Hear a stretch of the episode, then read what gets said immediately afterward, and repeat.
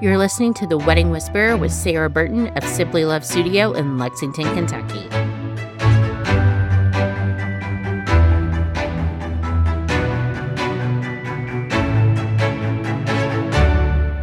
Welcome back to part three of How to Be the Perfect Wedding Guest. If you have not listened to part one and part two, I recommend listening to that first.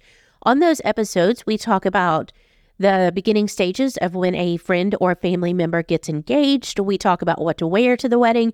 We talk about gift etiquette. We talk about ceremony and phone etiquette. And today we are going to dive right into cocktail hour and the reception and hope that you have learned everything that you need to be the perfect wedding guest after this episode. I'll kind of buzz through cocktail hour because I don't want to say it's not as important, but there's not as many things you need to know about cocktail hour. Um, this is your time to go to the bathroom, get a drink. Typically, the bar is going to be open.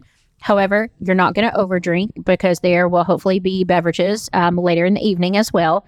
If there is a photo booth use it. Please. This is a great time to get photos with your friends, your family, your date, whoever you're there with. It will take up time, it will entertain you. The other thing that the three of us were talking about before we even started was when a guest wants to go on to the reception site and find their seat, claim their seat, put their purse down, put their jacket down. And then when the photographer and the videographer go in to do this wide shot of the beautiful decor.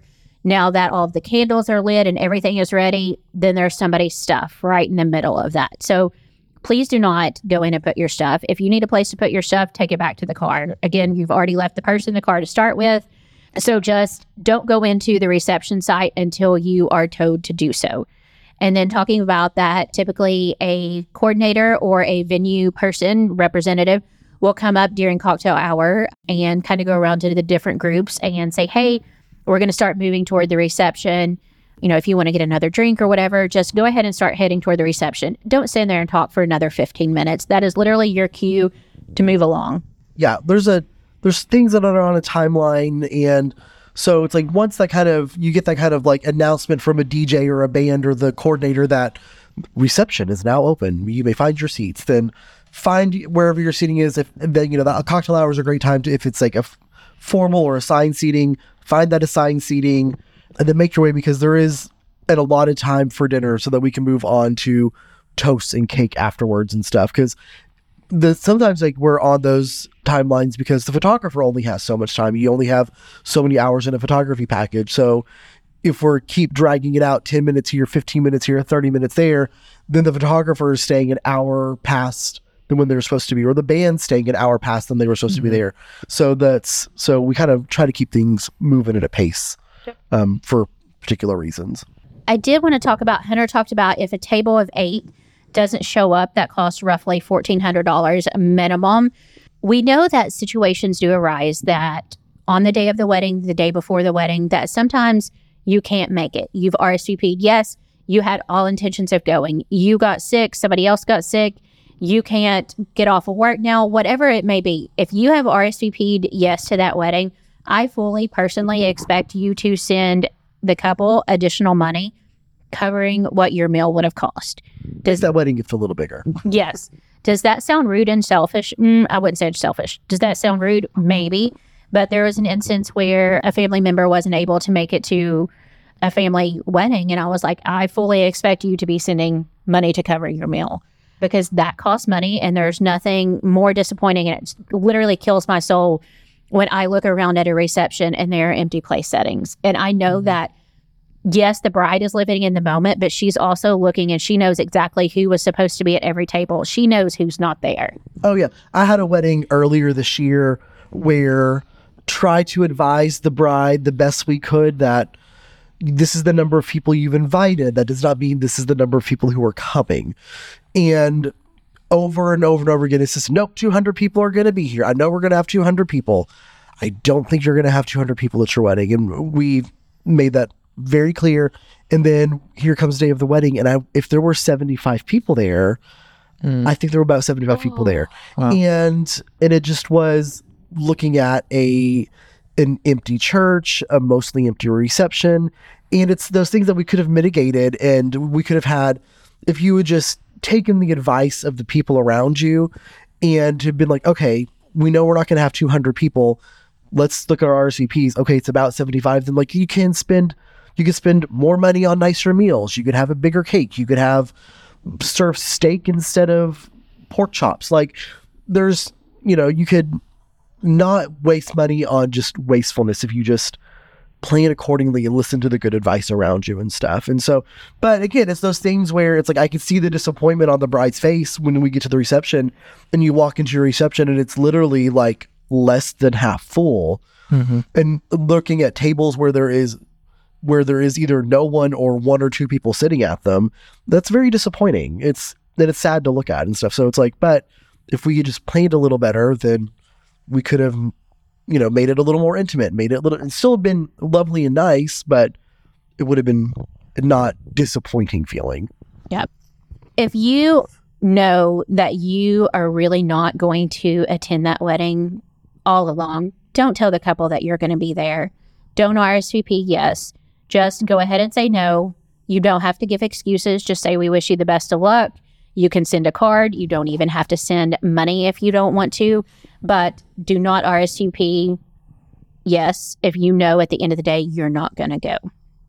The next thing is, is whenever you get into um, the reception, go ahead and find your seat. If there is a seating chart, don't complain about where you're sitting. Don't complain about who you're sitting with.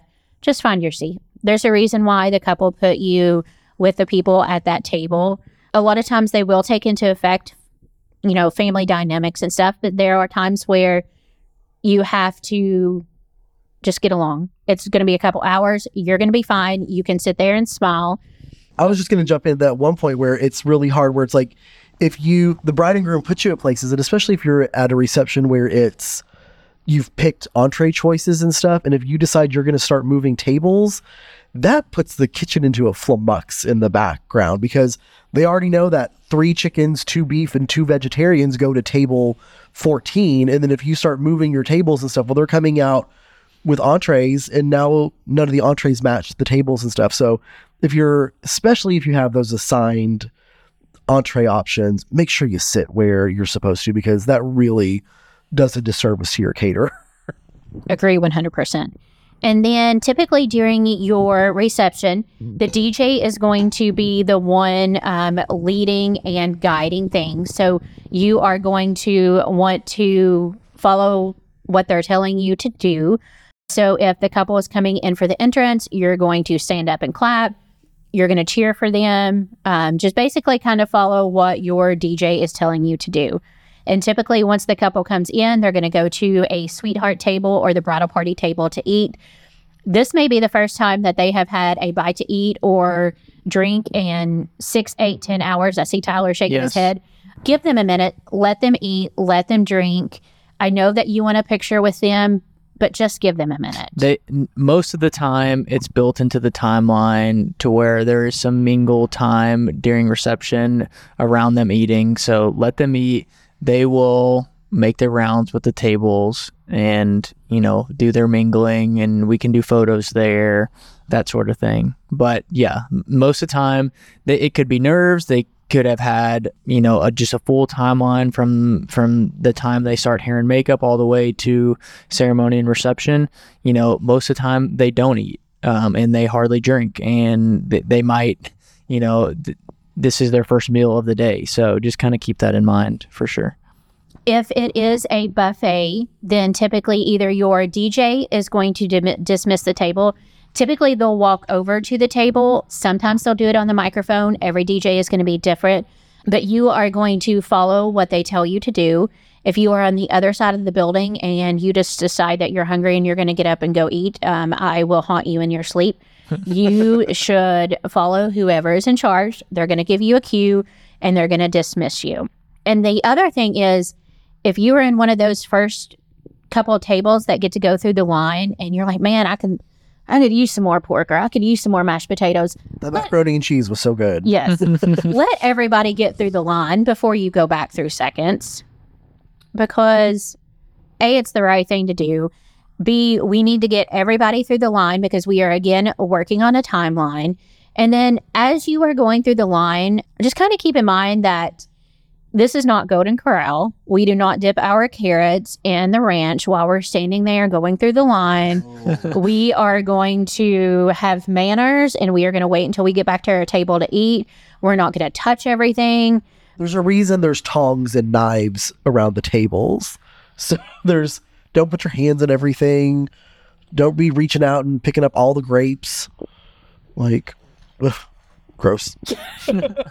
Um, and I also wanted to talk about um, charcuterie. Grazing tables have become really popular in the last few years. And I kind of wanted to give this to you because I know you love cooking and doing those kind of things.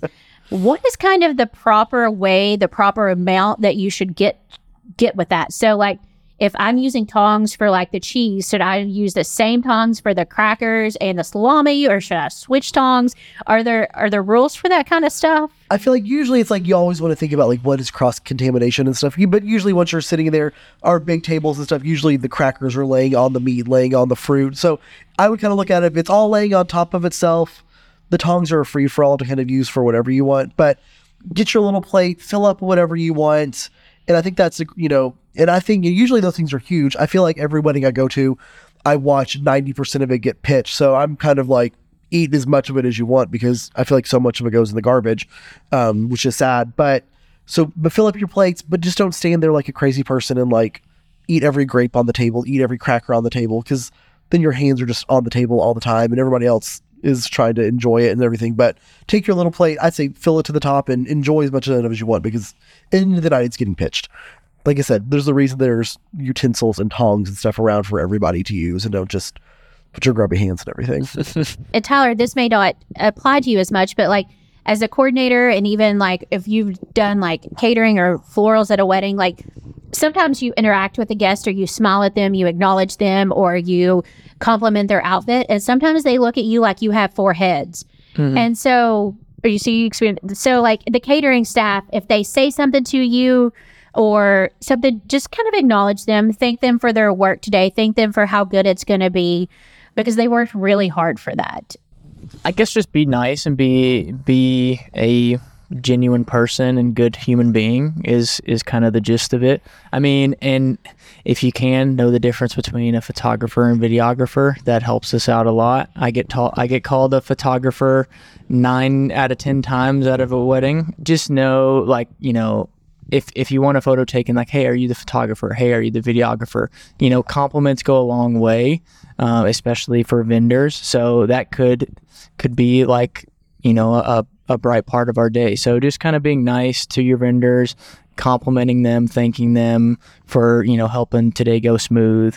Um, that's always like icing on the cake for a vendor, and and just kind of you know act like you're enjoying it and and actually enjoy it. That that always uh, photographs and and comes across on video a lot better than if someone's glaring at me because I'm pointing my camera at them.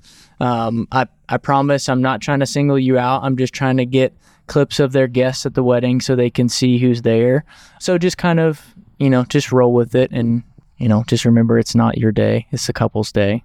And like if you do generally need something, tell the vendors. Like we're there, we can help. Um, a lot of times we, I don't know why I'm still saying we because I don't do day of anymore, but vendors are there. They want to help you. And if you need something, let them know. But on the flip side of that, the coordinator is there for the couple. So they are not there to watch your children. They are not there to take something to your car. They're there to make the day happen. So just kind of don't take advantage of that. The other thing is, um, you would be surprised at how many people would ask me, Hey, how much did they spend on this wedding? oh, so tacky. And I'm like, Are you serious right now? Or it'd be like, How much did this food cost? Don't ask. How much to set those questions. Yeah. um, we're not going to talk about any of those kind of things at the wedding day.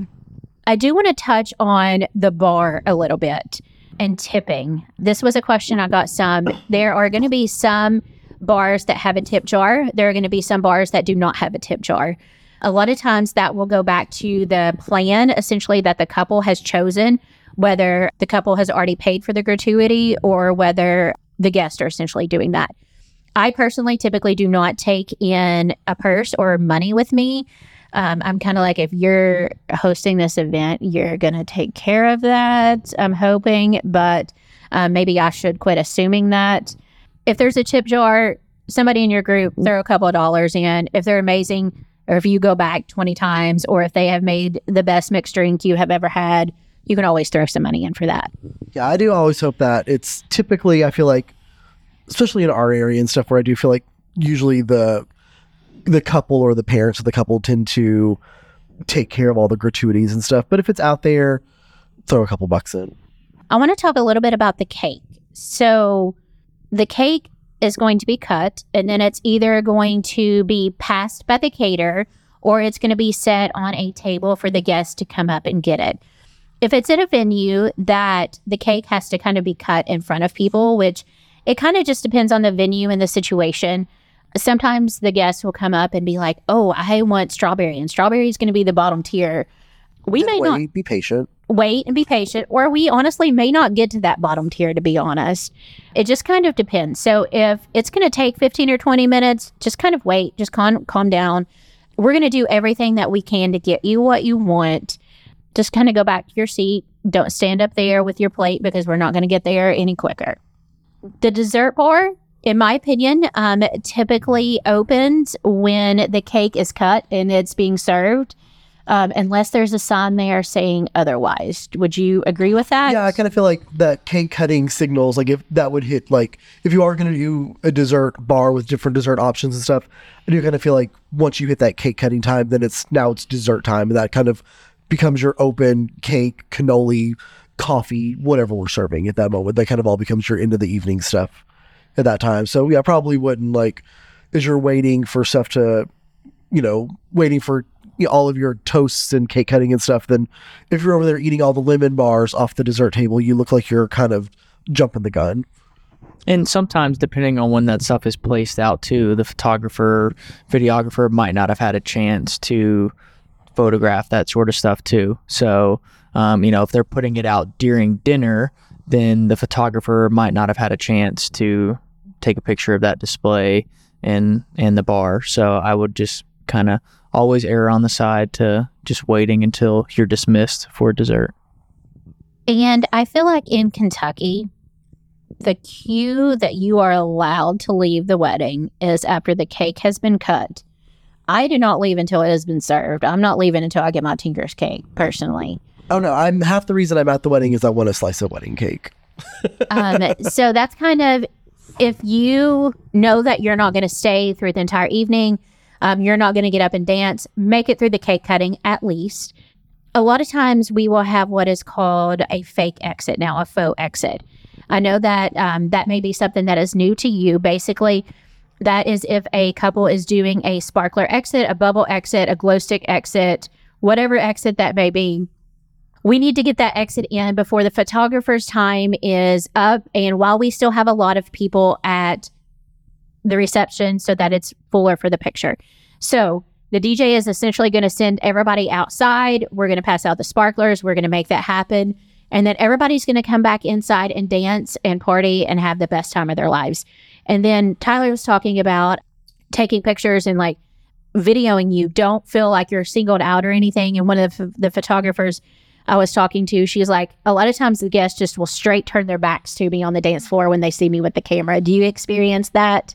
Yeah, and and I guess it depends on the reception space too, because there might be, you know, spotlights involved or photographers using flash. You know, it can be kind of uh, awkward, or you, you know, you feel like you are singled out. But I promise, we're just trying to do our job and and kind of capture all the guests that were there. And and we want the couple because they might not see everybody at their wedding. They might not to get it interact with every guest. So that's really what we're just trying to to highlight there is just kind of capture guests. And we could take a video of you and it might not even end up in the film. So we're just trying to film things be in the moment just like you are. So you know just kind of just go with the flow. Um, try to try to be as photogenic as possible, um, and and and don't turn your back to us or scowl at us like looking. You know, what are you doing? Why are you taking a photo of me? So yeah, just go with it. Don't be shocked that there's a videographer and a photographer at a wedding. Yeah, yeah. One of the things I mentioned earlier about in the reception is following the DJ instructions. That goes literally for the entire reception. Um, sometimes a couple will want a group photo. So basically, if that's going to happen, your DJ will give instructions for that. Also, when it comes to the DJ, um, I know that you might have song requests that you want to hear. Sometimes um, on the RSVPs, the couple may ask for song request, or if there's a song you want to hear, that's your chance to put that on there. If it's not on there, don't ask for it. Every couple has their own choice, and there may be what uh, we call a no playlist. The couple has specifically designated signs that the the DJ is absolutely not allowed to play those songs. So if you go up and you ask for a song and the DJ never plays it, there's a reason why he didn't play it. So just trust in that. I was actually on the road today and I heard this song. Um, I don't know the actual title, but it's Stacy's Mom's Got It Going On. Oh yeah. Uh, because I did a wedding um, where the bride's mom was, uh, or the bride was named Stacy. And so I remembered Stacy dancing in um, the chair at the wedding. We put the chair on the dance floor and she was dancing on, you know. so I put dancing on furniture on my list to talk about. Um, you would be surprised at how much furniture gets danced on at the wedding. And this goes back to um, Elena and I talked about in our podcast about damage waivers. Most of the couples, uh, we always tell them to pay damage waivers because furniture does get broken.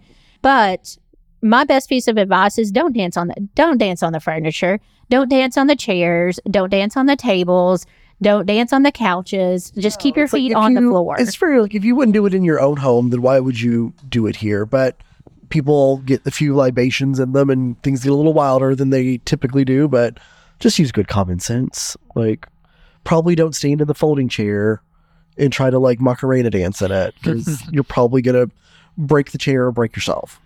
And then once the wedding is over, if you are still there and the lights come on, that is your cue to leave.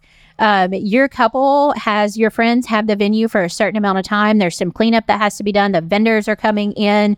Um, if you need help getting an Uber or you need help getting a taxi, there's going to be a coordinator there. There's going to be a venue person there. There's going to be somebody that um, is more than willing to to help you get a ride home. Um, the majority of the venues, you can leave your your car there overnight if you need to. Something else that I wanted to touch on, it does not happen often, but it does happen. If something does not go perfectly at a wedding, whether it be a venue or venue situation or a florist or whatever it may be, and a family member gets wind of this and they go to Google, they go to Facebook, and they start leaving negative reviews the night of the wedding or the morning after the wedding. Don't do that. There are always, you know, the three sides to every story. Wedding days are filled with emotions. Let that vendor try to remedy that situation first before anything happens because a lot of times there's just miscommunication.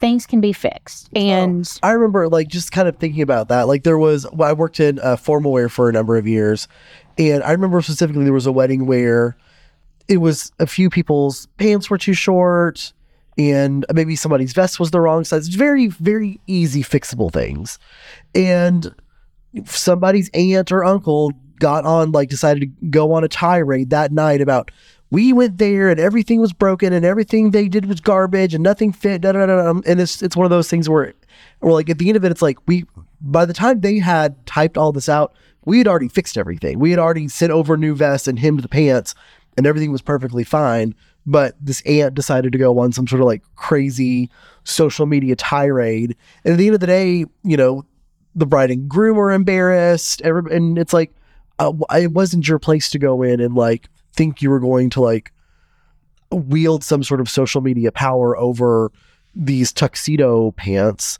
um, because at the end of it it was all fixed and it was perfect for the bride and groom on the wedding day but you adding fuel to this fire doesn't help the vendor it doesn't help the bride and groom it doesn't help the person whose pants were too short it just becomes just messier than it needs to be that's a great example. I didn't have any write off, but that's a great example. Um, but ultimately, I hope that you have learned how to be a great wedding guest. Is there anything else that either of you would like to share about being a wedding guest? as a wedding guest, you are stepping into this temporary space that creates permanent memories. And so um, it is about the bride and groom and the couple, but it is also about the time you spent there, the time you spent with the other wedding guests. Um, you know, the bride and groom have spent a lot of money on this wedding, whether that be food and flowers, photography. It's all it's all being put together just to create this once in a lifetime moment. And so you should go and enjoy it. And so if there's cake, eat the cake. If there's leftover macaroni and cheese, enjoy the leftover macaroni and cheese because this is never going to exist again.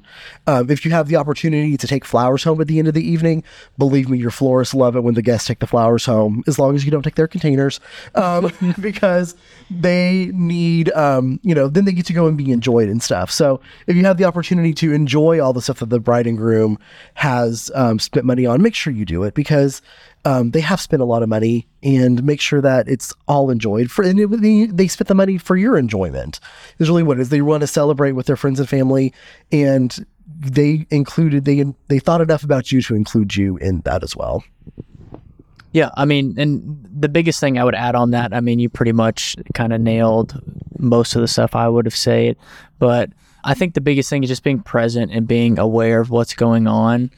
Look around the room, see what other people are doing.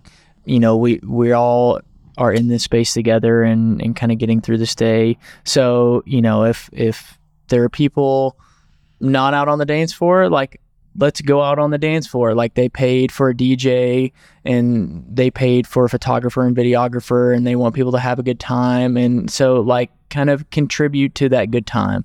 Don't just sit on your phone if you're bored or whatever. Like just kind of be present, be in the moment, be aware of your surroundings, what's going on, where are the bride and groom? Oh, they're doing this. Now is probably not a good time to to come up and ask them to take a photo, that sort of thing. So just kind of being aware of those things and and that there are other timelines and other people involved and um, there's a lot going on. So it's it's not just about you, but also you're there to have a good time. So You have probably learned a lot about being a wedding guest today that you didn't know that you maybe needed to know or even existed. Um, I think my two biggest takeaways um, for anyone listening to this um, you're not going to wear white and ivory to a wedding unless the bride tells you to. Um, and the other thing is, you're going to be very conscious of what you're doing with your cell phone at weddings because brides, like we've talked about, we want you to be there in the moment. And yes, all three of us, particularly Hunter and I, are very opinionated about things that happen at weddings. But at the end of the day, when you're going, you're you're there for your friends, you're there for your families. This is going to be what is remembered 50 and 75 years from now. You're creating the next generation, basically. And so those are the people that are going to be most important to you. But I hope that you have learned a lot. Um, if we did not cover something that you want to know, um, definitely let me know. thanks for having us yeah, thanks for having us. I hope that you have enjoyed this mini series on how to be the perfect wedding guest for your friends and family during this incredible journey in their lives. And I want to thank Hunter Sherwood with Sherwood Designs and Events and Tyler Jackson with Jackson Visuals for joining me on this series. And for all things weddings, follow me at Simply Love Studio on Instagram. For more information about Simply Love Studio or to schedule your wedding consultation, go to simplylovestudio.com.